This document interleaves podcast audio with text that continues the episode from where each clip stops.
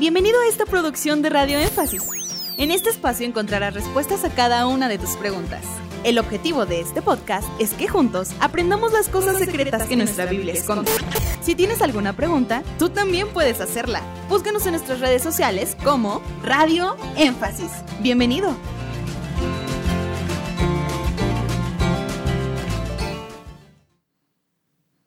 Esa gran señal que vio el apóstol Juan sobre la mujer vestida de sol. ¿Qué representa esa mujer?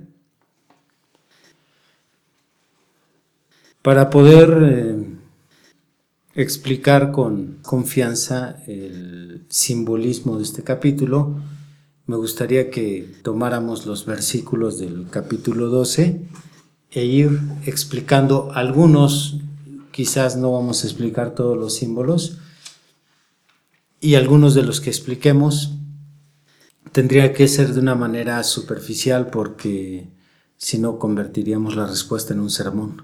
Bien, capítulo 12 de Apocalipsis, verso 1.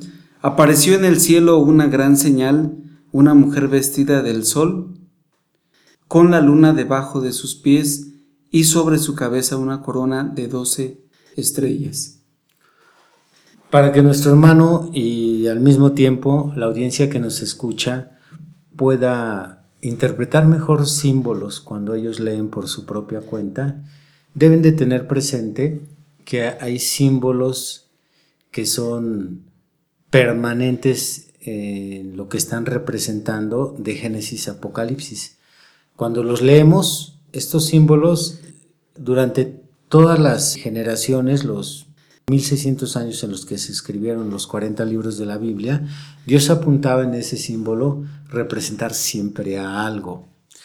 Y en el caso de una mujer, desde el momento en que aparece una mujer en un pasaje simbólico, una mujer representa dos cosas, una iglesia o una ciudad. Una iglesia o una ciudad. Y podemos verlo al momento de estudiar algunos pasajes que hacen sombra y figura a alguna profecía. Por ejemplo, pensemos en la Nueva Jerusalén. La Nueva Jerusalén es la iglesia del Señor y textualmente Juan en Apocalipsis 21 y le llama la esposa del Cordero. De acuerdo, así es.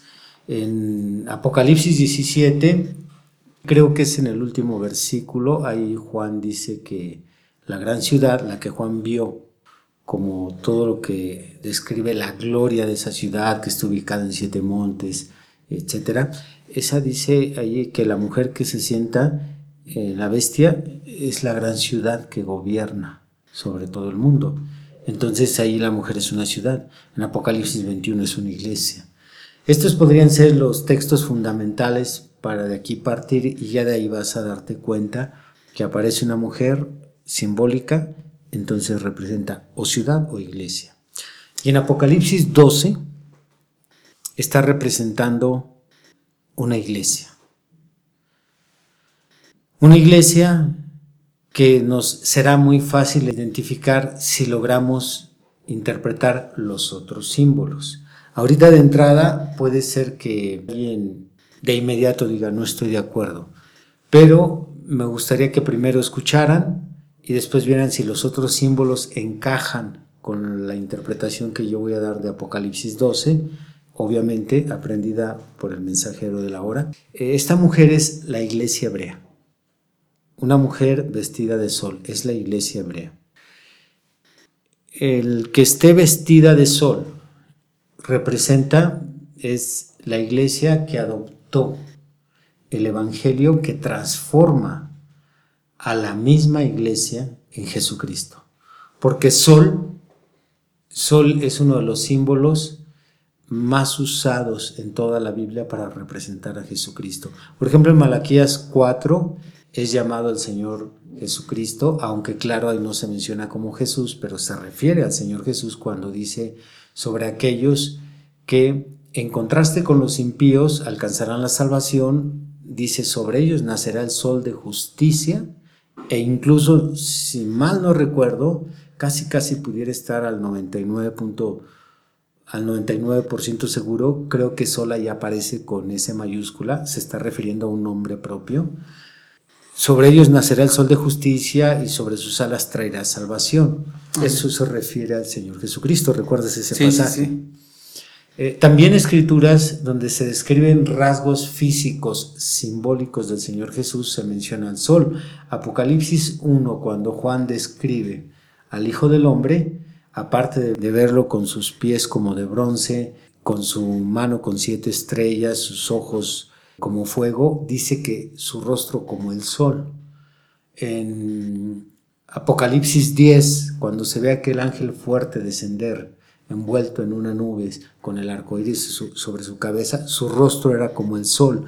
Entonces, ese sol que viste a la mujer de Apocalipsis 2.1 es el Señor Jesucristo.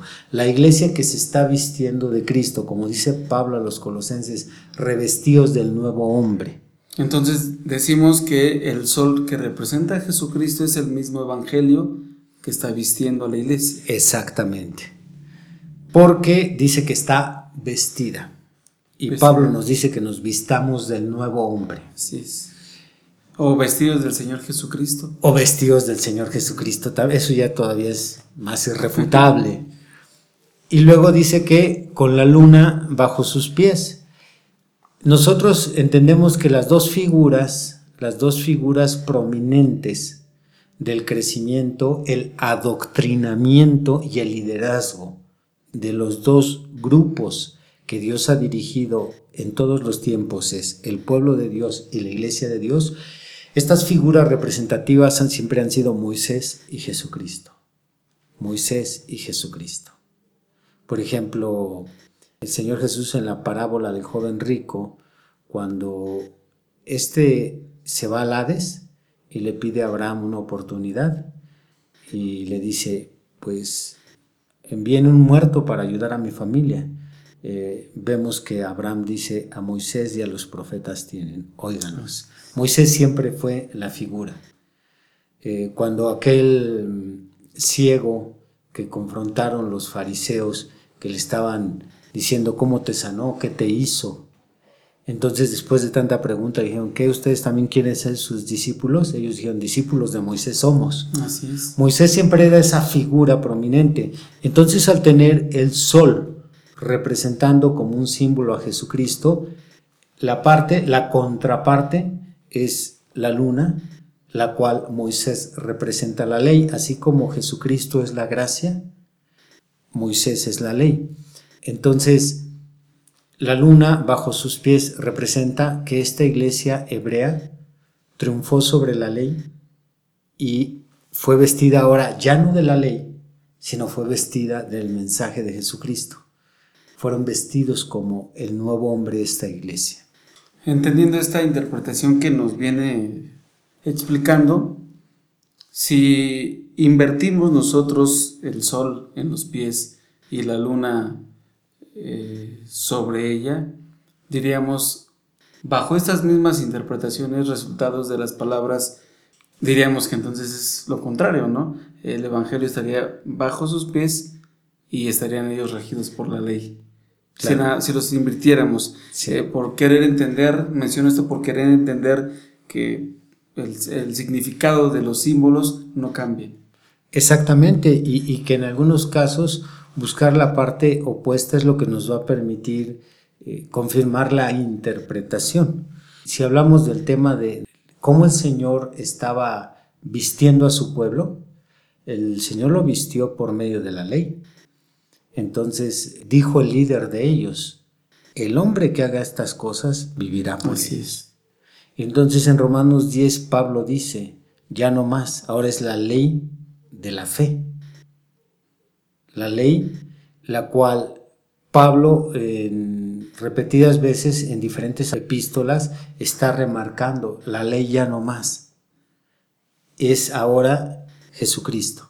Uno de los capítulos más completos sobre esto es Gálatas 3 y 4, donde dice, es que la ley cumplió su función, la ley fue solo un ayo, ¿pero para qué? Para llevarnos a Jesucristo. Amén. Entonces, cuando vemos a esta iglesia con una señal, está vestida ahora de sol, está revestida de Jesucristo, el nuevo hombre, ha conquistado la ley, eso es bajo sus pies. Si tú te das cuenta esa expresión bajo sus pies de nuestra conquista, porque esa es la promesa para el vencedor. Esa fue la promesa que se le hizo al Señor Jesucristo, que todos sus enemigos serían puestos bajo sus pies. Amén. Entonces, es una conquista. La iglesia conquistó la ley, pero esa iglesia, porque hubo un grupo de judíos que no lograron conquistar la ley los conquistó a ellos. Entonces, por tanto, estamos hablando forzosamente bajo este análisis, estamos hablando de los primeros 120 cristianos. Los primeros 120 cristianos eran puramente judíos. Era la iglesia hebrea que dejó de ser pueblo para convertirse en iglesia. Es una distinción enorme. Cuando estamos hablando de un pueblo, estamos hablando de una raza, una lengua, una cultura. Cuando estamos hablando de una iglesia es los llamados. Así es. ¿De dónde? De todas partes. Muy bien. Y dice, y sobre su cabeza una corona de 2 estrellas. Iniciando esta iglesia hebrea que dejó de ser pueblo y se convierte en iglesia, iniciándola 12 mensajeros. Porque dice Apocalipsis 1:20, las estrellas que has visto son los 7 ángeles. Y luego sabemos que esos ángeles son mensajeros. Entonces las estrellas son los primeros 12 mensajeros. Esta iglesia que dejó de ser pueblo, esto lo voy a estar remarcando para que capten las transiciones en la simbología. Esta iglesia que dejó de ser pueblo tenía 12 patriarcas y después ya dejan de ser patriarcas. Un patriarca gobierna y dirige a una tribu, pero estos van a ser mensajeros que van a esparcir el evangelio, porque eso es un mensajero, alguien que lleva un mensaje. Entonces son 2 estrellas, son los primeros 12 apóstoles a quien se les comisiona llevar el mensaje. Por eso dice que había 2 estrellas en su cabeza, digamos, en su corona, perdón. Entonces ellos son los que encabezan lo que es el inicio de la transición de pueblo a iglesia. Y hacer notar esta diferencia de pueblo a iglesia nos confirma la interpretación de que es una mujer, o en este caso, que es una iglesia y no una ciudad, porque ahí contradiría. Si es una ciudad, entonces estamos hablando que es una raza, un pueblo. Correcto. Y ya no cuadraría para cambiarlo a iglesia. Se va a dar una transición más adelante del pasaje donde vamos a requerir esto que acabas de mencionar y que es importante que lo retengan, porque como lo he dicho en otras respuestas, el tema de la simbología es delicado. Si no eres muy preciso en usar el símbolo, o en su caso, interpretar el símbolo, entonces te extravías fácilmente. Por eso, tenemos que terminar la interpretación de manera que todos los elementos se conjuguen y concuerden, armonicen. El que sea una corona, esto es porque gobernaban, claro, esos 12 mensajeros sobre la iglesia, sobre el pueblo. Claro, en las promesas que recibe el vencedor, entre ellos la corona de la vida, es porque vas a gobernar juntamente con Cristo. Entonces la corona representa eso, gobierno, y la primera iglesia comienza con un gobierno. No, pues verdaderamente va cuadrando. Y estando encinta, verso 2, clamaba con dolores de parto en la angustia del alumbramiento. Muy bien, ahí tenemos que retroceder un poquito para que nos cuadre la interpretación de ese versículo, a que esta iglesia, antes de ser iglesia, en la transición de pueblo a iglesia, este pueblo hebreo que estaba dejando de ser pueblo fue quien engendró al Señor Jesucristo, porque todos sabemos que el Señor Jesucristo nace bajo la raza judía.